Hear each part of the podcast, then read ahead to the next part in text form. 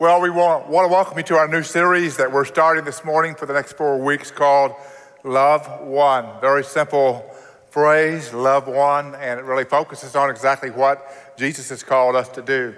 If you have your Bibles, turn to John 4 this morning. John chapter 4.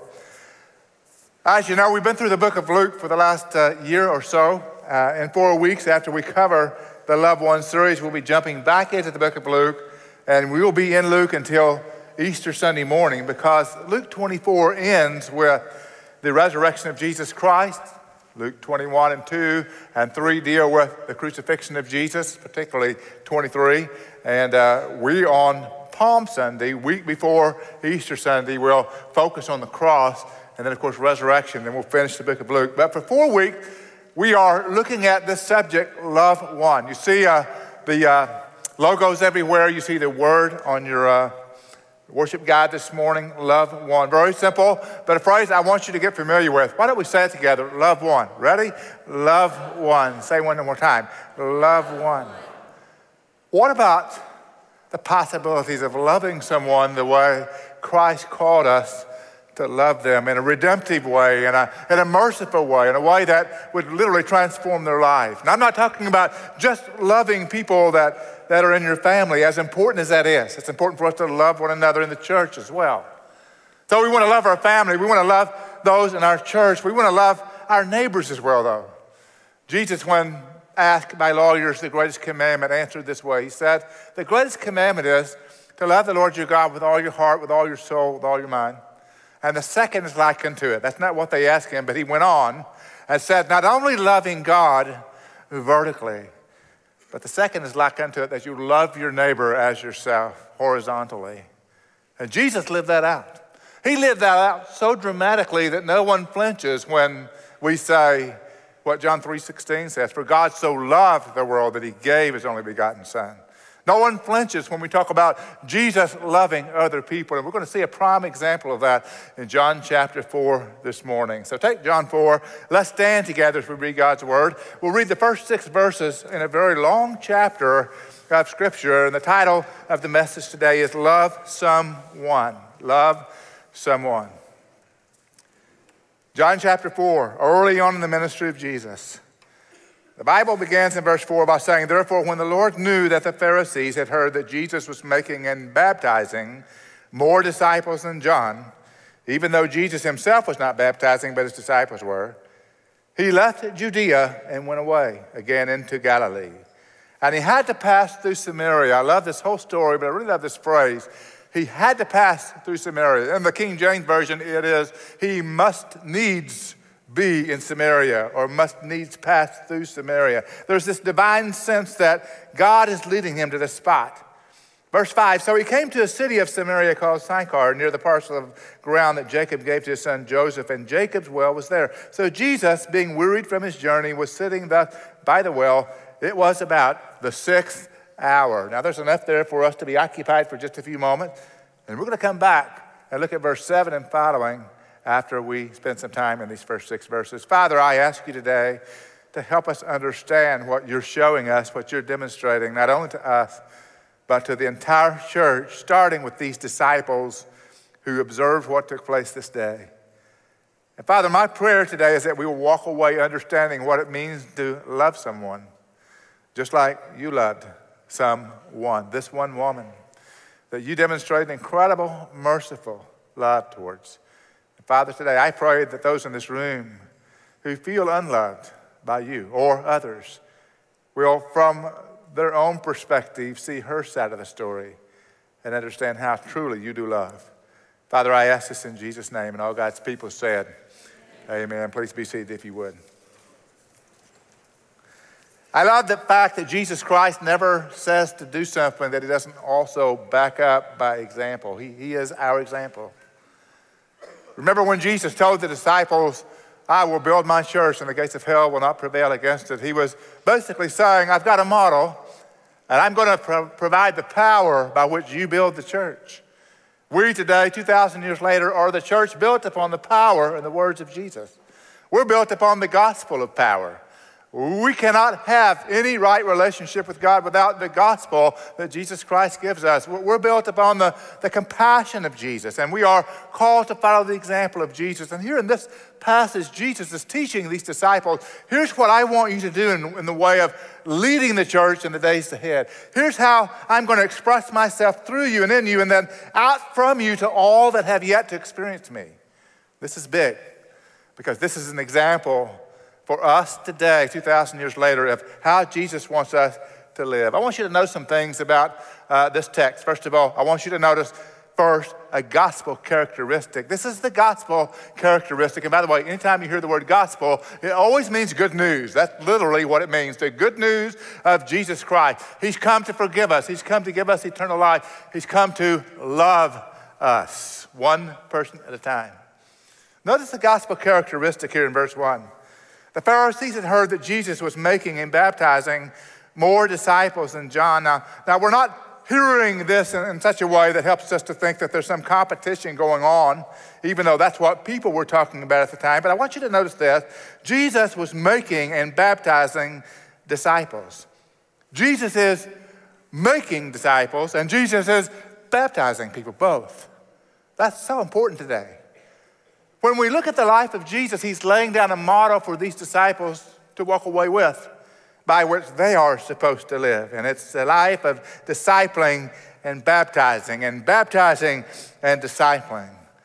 Often in the course of a church life, when you're connected to a church, when you're involved with other people, much discipleship takes place, and it should. We are to teach others to observe everything Jesus told us to observe and live by. And that's a big part of what we do. But, but at the same time, we're also to be baptizing people who come to faith in Jesus. Hey, I want to celebrate the fact that four, four people today were baptized after placing their faith in Jesus Christ. Celebrate that with me. That's awesome. It's amazing. It ought to be that way every week where people who have talked to others are bringing them in and they're coming and expressing their public faith in Jesus. Now, for those four and any that express their faith in Christ, there's a discipleship process. We adopt them, we lead them to maturity. Both are important, is the point. Jesus is both baptizing and he is making disciples. They are like the two feet of a healthy church. Both must be in operation. That's so important today. You need both your feet to walk in a healthy manner. The church needs to have both feet, both discipling and baptizing. When I was 12 years old, I lived in a small town in Oklahoma, and um, there were pretty lax laws when it came to riding mini bikes and motorcycles. In fact, if you were 12 years old and looked like you were 14, you could actually ride a motorcycle and nobody would ever pull you over. The police had other things to do. We had two of them, and they had other things to do. So we were able to ride through the town quite freely. There was a friend of mine who was 12 years old who had a mini bike, and one day we were riding back on that mini bike. I was on the back seat, and he was on the front uh, part driving. And, and, as we go, went down the little road in that little town, I noticed as I looked around his shoulder uh, something sitting out in the middle of the road. It looked like a little brown box, like a box you would put a book in or a box that a book had come in. So I saw it approaching. I thought it was cardboard. I thought, I'm going to kick that box down the road when I get to it. So he got close enough. We didn't talk about this at all. And in my 12 year old mind, it was a perfect scenario to have some fun. So as we got closer to it, I stuck my foot out and hit that box, which turned out to be a brick that had fallen off a truck. I didn't break any bones, but for the next two or three weeks, I had a badly bruised foot and I could not walk well at all. I had to walk on the back of my heel like this, and I would walk in an awkward way for two weeks, and I had a hard time explaining why I had hurt my foot. Because if I told them the, the truth, obviously, then, then they would say, Well, what a stupid kid are you, right? So I never really had a good excuse for that. I never really explained why. I just said I hurt my foot really badly. And in the same way, we as a church have a very difficult time giving an explanation why we don't disciple and baptize if we don't. It makes no sense biblically. It makes no sense by way of command. It makes no sense in, in how a church should grow. For us to disciple lots of people and people over and over and not reach new people and disciple them as brand new believers in Jesus Christ is simply unhealthy and not the plan. It's not the plan. The plan that Jesus gave was that he was making disciples and baptizing, and we understand that to be literally new disciples of Jesus Christ or new believers. One without the other is unhealthy, and that's true in all of our lives as well. Some may feel that they're more acclimated to discipling, and maybe they enjoy teaching, and maybe they enjoy talking about the uh, disciplines of the Christian life, and I think that's amazingly powerful and appropriate and good. But at the same time, we're all called to have conversations with people who do not know Jesus and helping them come to Jesus. And what a joy to watch a brand new believer come alive spiritually and understand for the first time what it means to pray and what it means to read the Bible and what it means to know how to live and how to walk. What a joy that is that a church sometimes misses if we are not doing both. Some time ago, almost two years ago now, Chuck Kelly of New Orleans Baptist Theological Seminary put together a study he'd been doing for many years about churches in America. Specifically, Southern Baptist churches was his field of study, but there are 50 some thousand Southern Baptist churches all across America. And as he plotted on a graph the progress of churches, or the regress of churches, if you will, he noted this. He noted that among Baptists, we have increased the number of churches since 1940 radically. We've moved from something like 38,000 to 50 or 52,000 churches across America. But at the same time, he charted the number of baptisms. That is, the number of people who have come to faith for the first time and been baptized. And the timeline for the church starts goes up, but the line for the baptisms goes down. As a matter of fact, as a whole, we baptize less now than we have since 1940 or 1945, that region of time. More churches reaching less people for the first time decisions in Jesus Christ. It's a conundrum, it's a problem. And the reason it's a problem is because the model that Jesus gives us is not one of just getting people from one church to go to another church so that that new church can grow, but the whole idea he had was reach people who don't know me, express to them, show them the amazing, dramatic, powerful, supernatural love of God and let them come to faith and let them be a part of that growth. So we have a gospel characteristic that we must follow, or we cannot impact the next generation as a church. We're concerned about things like that at all times. We need to be in balance. Both discipleship and evangelism is important. Secondly, I want you to notice that this conversation is taking place. It's a gospel conversation. Look in John 4 7, verse 7. To this context, a woman enters the scene here. It says, There came a woman of Samaria to draw water, and Jesus said to her, Give me a drink. I love this chapter, this conversation. I love it. This is an amazing conversation. Whole books have been written about this conversation. Because here is the sinless Son of God who is standing alone at a water well and he's compelled by his father to be there at that moment in time. The disciples have gone into town to get something to eat, and so he's alone. And here this woman comes all by herself to this well. And you know what's going to happen, right? This is no coincidence that they're going to have a conversation. But the interesting thing about it is, Jesus begins this conversation with something all of us can talk about give me a drink of water. You've got a pot, there's a well, give me a drink of water. I love the fact that all of us can talk about what Jesus begins to talk about here. But the unique thing about this gospel conversation that's taking place is that Jesus is jumping over all kinds of barriers to even have the conversation. In that day and time, it was not appropriate for a man by himself to speak to a woman by himself, even if they're outside of town. So he jumps over the gender barrier, so to speak. And he says, It's important enough to me that you hear what I'm going to say to you, so I'm going to talk to you. It's important that you hear this.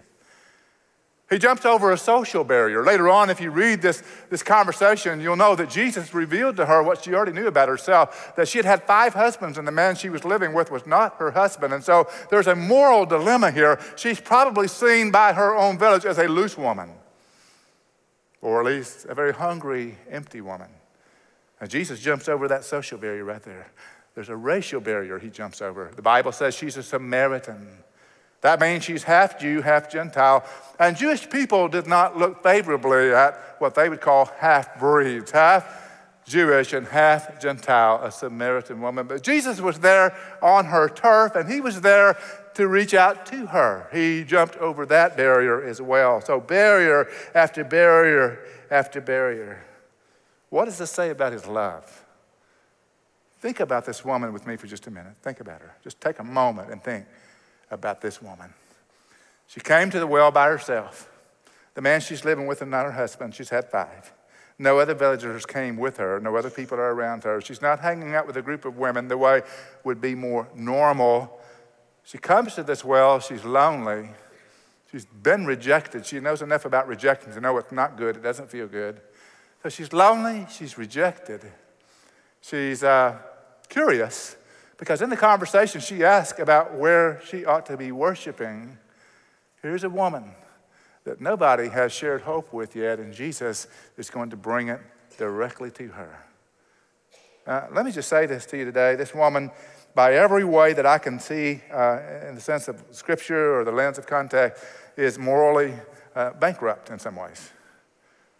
And just think about the fact that the God of the universe makes an appointment with her in his divinity to meet with her in humanity to say, I love you. I love you if you're moral bankrupt.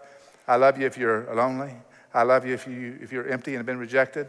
I love you even if it doesn't seem appropriate for me to be talking to you. I am coming to where you are because I love you. Think about what that says about the character of God. Wow. I wish I could get inside the mind of that woman as he first began to speak with her. I wish I could think about what she was thinking about because it had to be amazing. It had to be incredible that this man that she surely had heard something about was talking to her.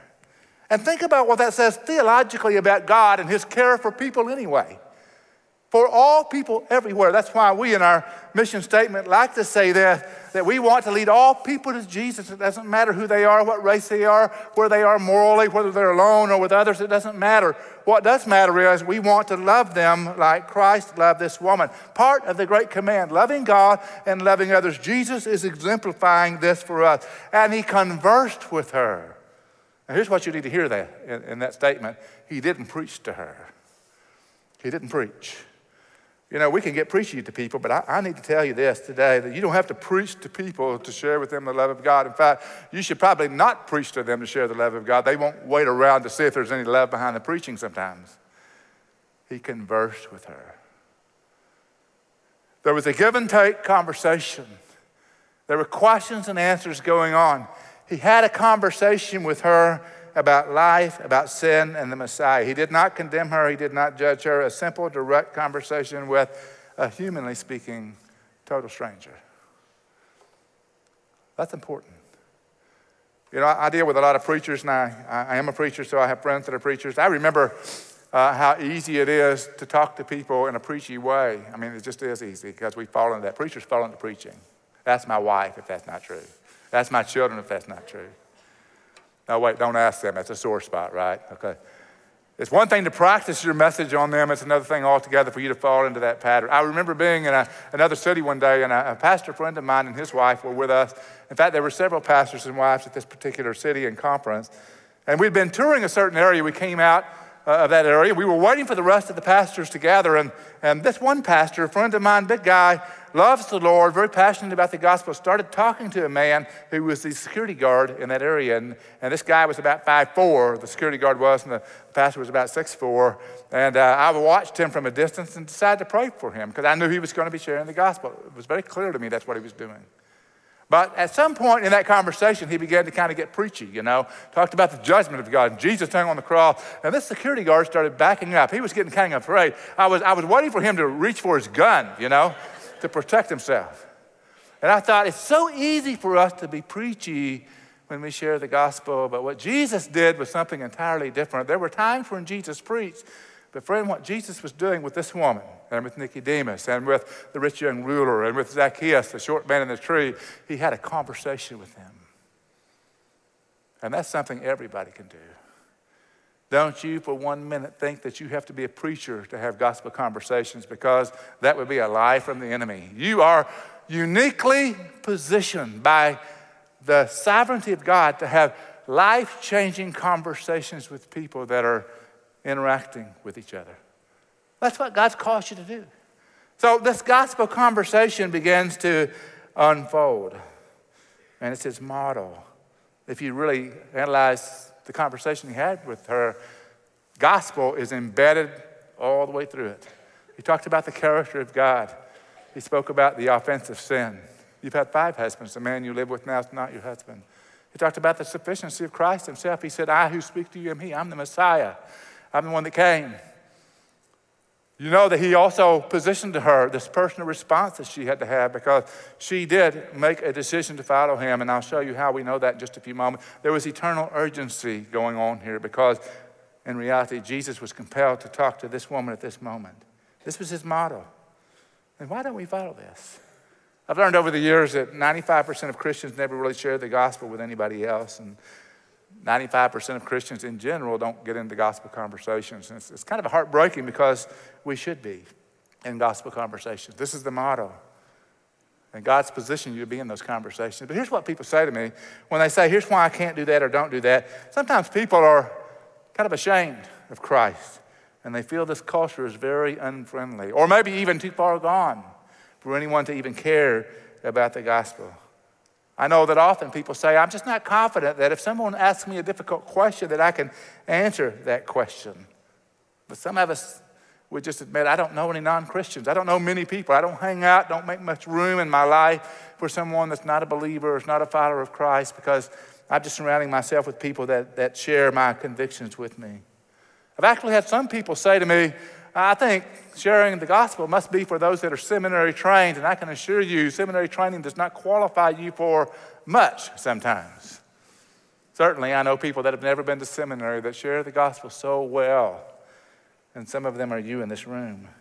Many simply do not know how and have no one to equip them to share the gospel, and that's the travesty of this, that sometimes we don't recognize that that's all it takes. You know what I'm thankful for? I'm thankful for the, over the last three years here at First Euless, we've been able to equip more than 750 people to share the gospel through Can We Talk. It's not the only way to share the gospel, but it's the way that God has blessed here in a supernatural way. 750 of us in this room or in the other rooms of this facility that are meeting right now have been equipped to share the gospel and are confident to have these kinds of conversations that, that Jesus is having with this woman, starting with I'm thirsty. Can you give, a, give me a drink of water? You know what my goal is as a pastor? It will always be my goal that 100% of us are equipped to share the gospel with someone else. Because you cannot obey what Jesus says we're to obey if you're not equipped to do that. So here we go a gospel conversation. And when you have a gospel conversation, you become a catalyst for change. And that conversation can change a life. You remember what the Great Commission is? The Great Commission in Matthew chapter 28, verse 19 and 20. It says this Go therefore and make disciples of all the nations, baptizing them in the name of the Father and the Son and the Holy Spirit. So you see the two steps, the two healthy feet of a healthy church, discipling and baptizing, teaching them to observe all that I command you, and lo, I am with you always, even to the end of the age. And we all, all of us, are able to do this. We can all do this. And we're called to do this.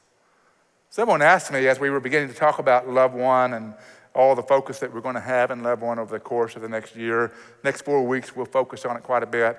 And what we'll be encouraging you to do is to find one person that you can begin praying about who's close by, locally, geographically. Begin to pray for them after you identify with them. Begin able to invest in their lives, build friendships with them. Eventually, invite them to come to church with you and ultimately impart the gospel to them. Someone says, How does that fit with Can We Talk? Well, Can We Talk? And what we've done with that is to equip people to have the conversation. Love One says we're going to focus on someone to have it with. Because they go hand in hand, they're not competitive. You can't really have a conversation if you don't know how to share that, but you really can't share it in everyday life if you don't focus on someone to share it with. So, love one is finding that one person. And the title of this message today is important Love Someone. Love someone. And as you do that, you're doing what Jesus did, giving us this amazing gospel conversation. You can do this. We can all do this. Now, I want you to see what happens next in the story. We move from a gospel conversation to a gospel conversion. Look in verse 26. We could read the entirety of this conversation. I encourage you to do that over the course of this next week as well. But look at what happens at the end. The woman says to him, I know the Messiah is coming. I know uh, the one that's called the Christ is coming, and he will declare all things. And so Jesus in verse 26 says something very plain, very straightforward. Jesus said to her, I who speak to you am he. She's saying, I've heard all about the fact that the Messiah is coming. Jesus said, He's come. I'm He. In this gospel conversation, he gets to the point. And the point is, he's the Messiah, and she gets it. And this is her moment of conversion. This gospel conversation he's having with her now has fruit. It's a gospel conversion. Now, the reason I know that is because verse 29 tells me that she goes and tells her village. Look at verse 29 at what it says.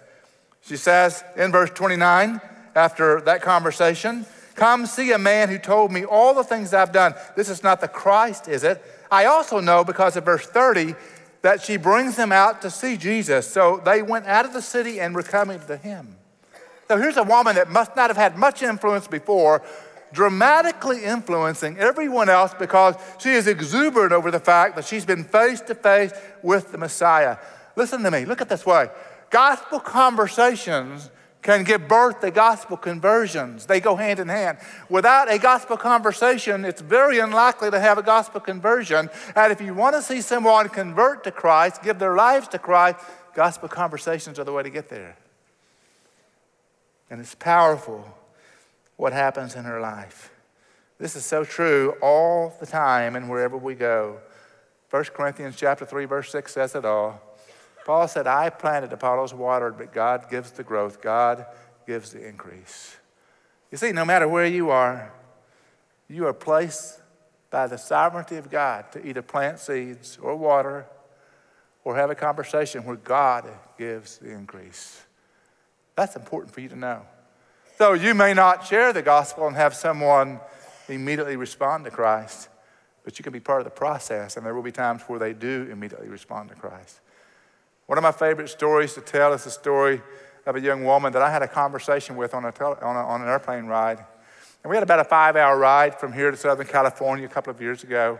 And uh, anytime I'm on an airplane, I love to share the gospel with people. If I'm in an Uber uh, car, someone is taking me from one place to another, I love to share the gospel with them because most of the staff that I work with every day are saved. At least I think most all of them are saved. And so I don't have gospel conversations with them. I have gospel conversations with my neighbor and in transportation places. So I'm on an airplane, and uh, as the plane is getting full, I've already sat in my seat. I'm doing what I always do on an airplane. I, I'm praying and hoping for small people to sit next to me. Anybody ever do that besides me?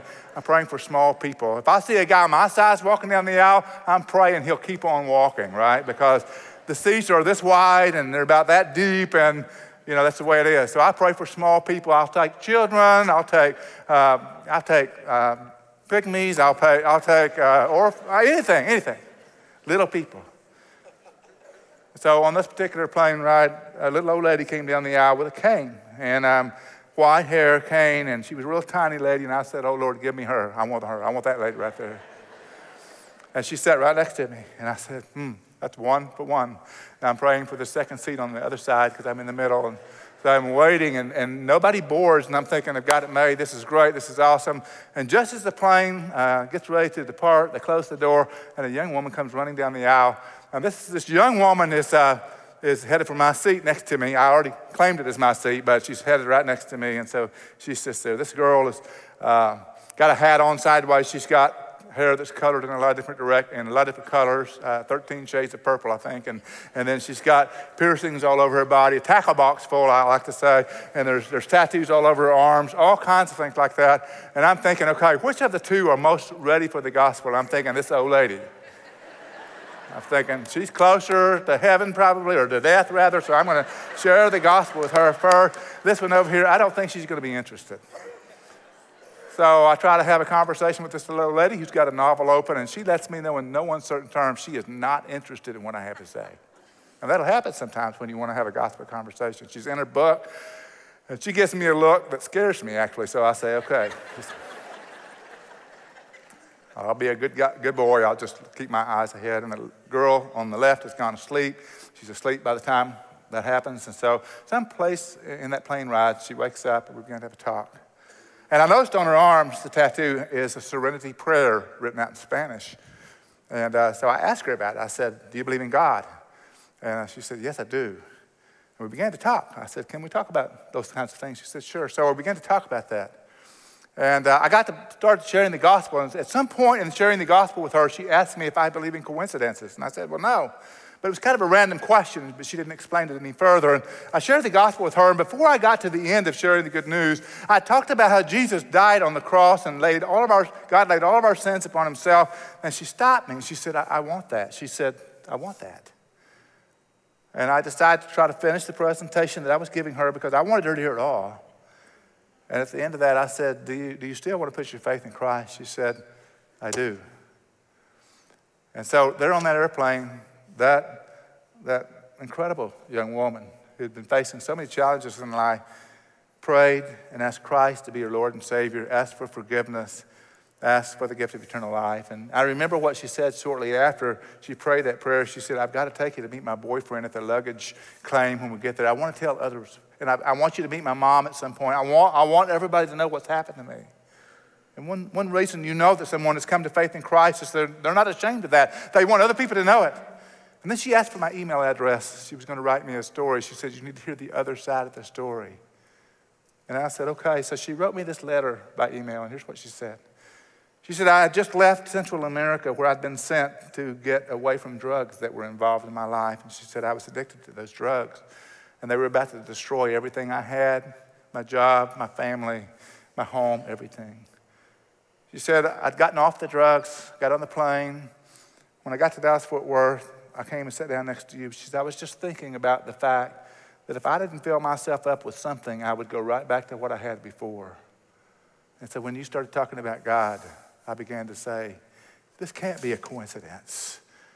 I knew that I needed to fill my life up with God. On that day, I was not a preacher. I didn't tell her I was a preacher.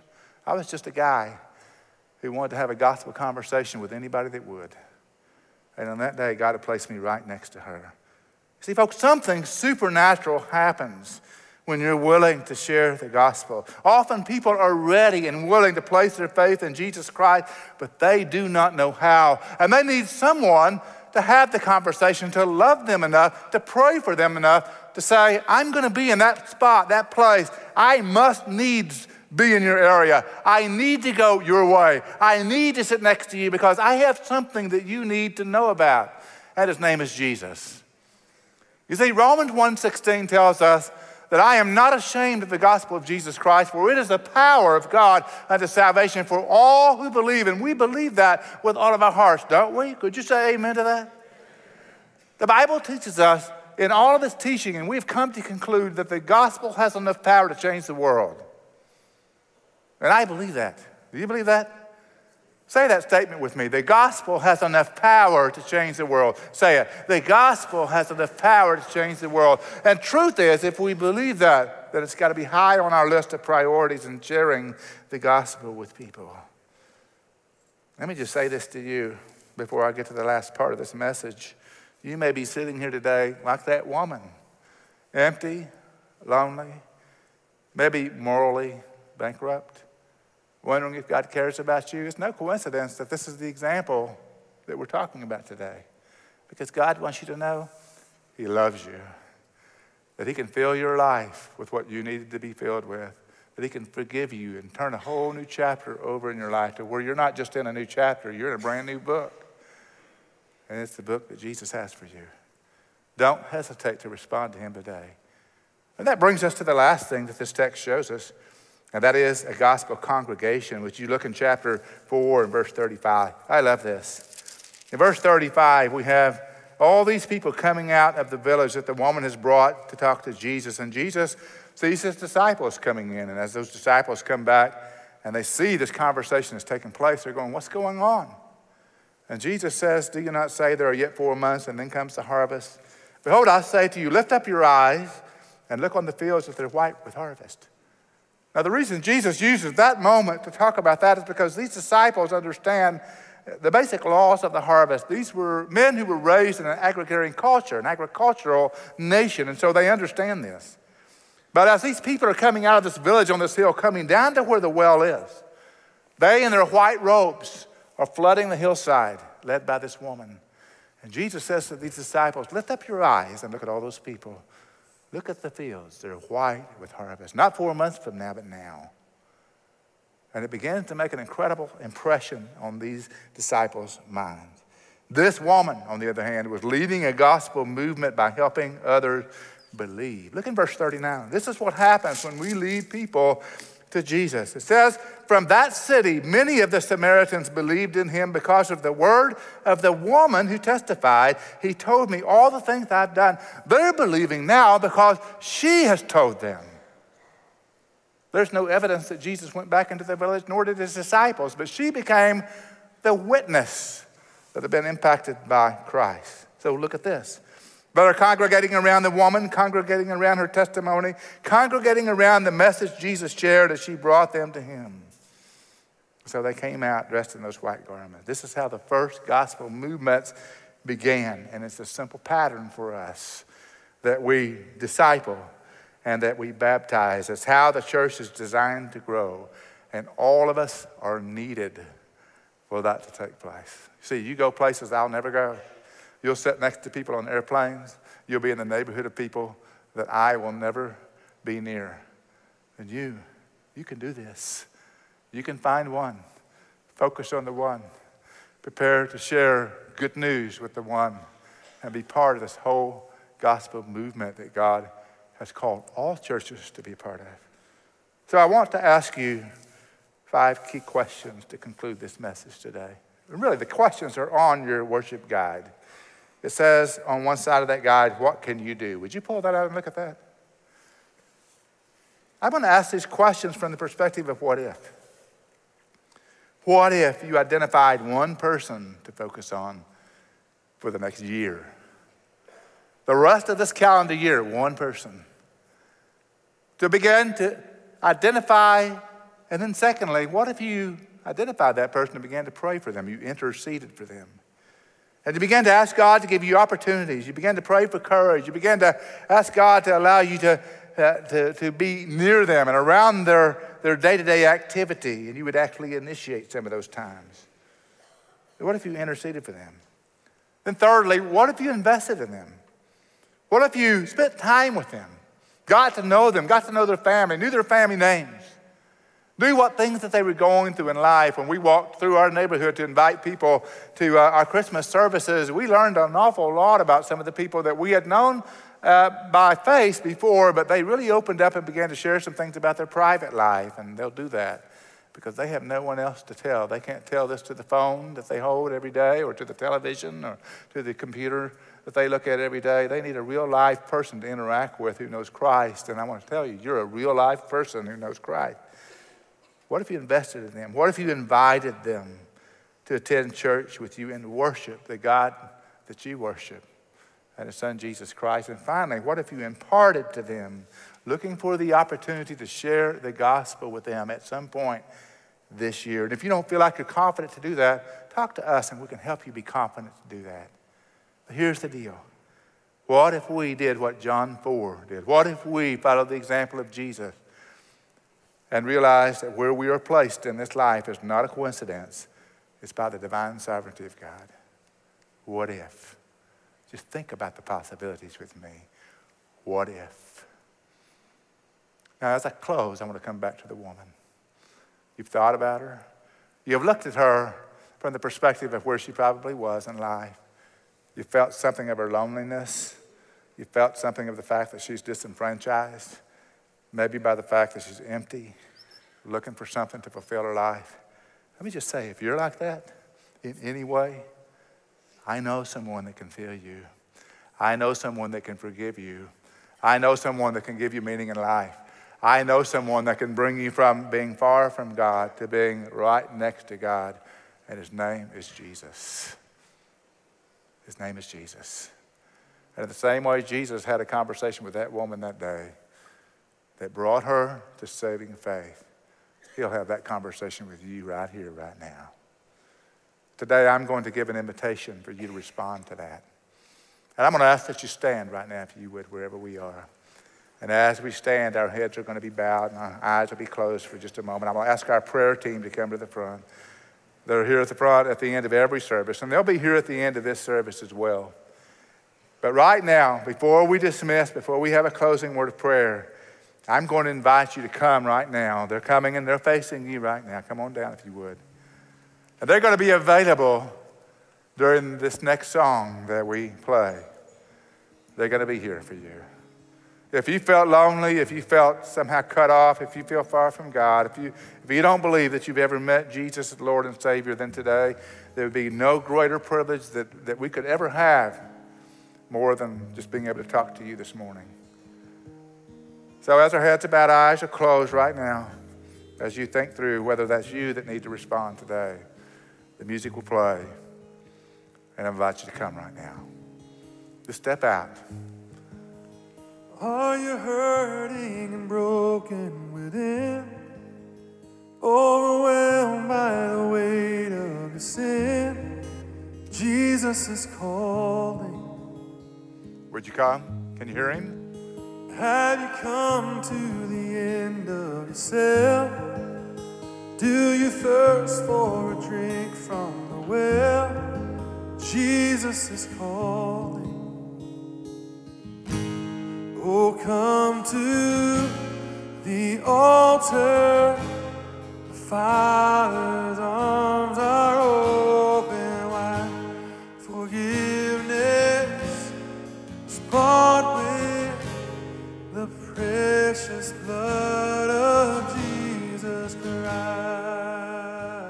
Sing with us, if you will. You can look this way and sing with us as we continue to extend the invitation. Leave behind your regrets and mistakes. Come today, there's no reason to wait. It's calling. Would you come today? This is a great is opportunity for you to talk to someone wherever you are. Come. Bring your sorrows and trade them for joy. From the ashes, a new life is born. Jesus is calling.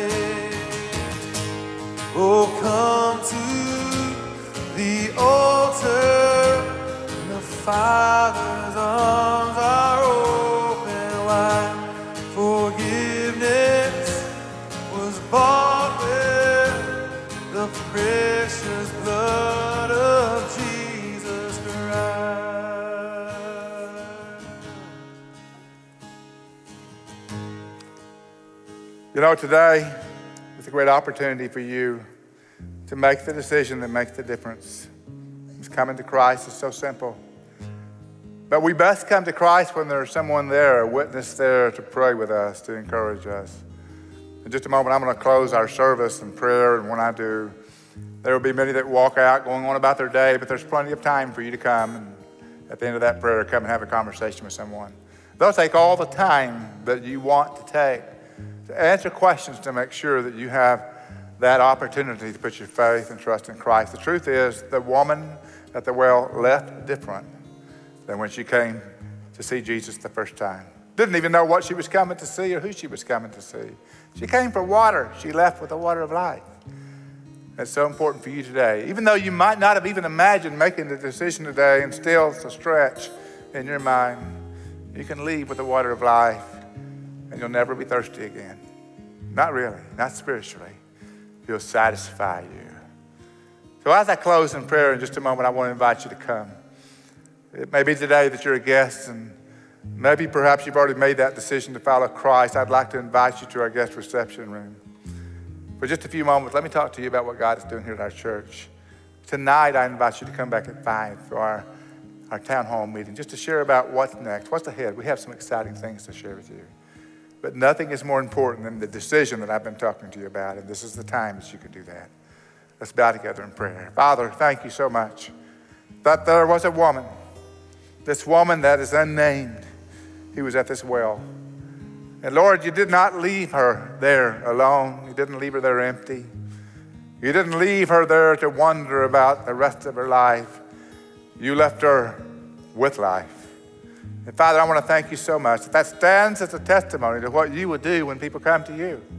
And so today I pray for anyone in this building today, anyone within the sound of this voice, who wants to put their faith and trust in you, Lord, let them be able to have the courage and boldness to do it now. Thank you, Father, for your incredible love for all of us. In Jesus' name, amen.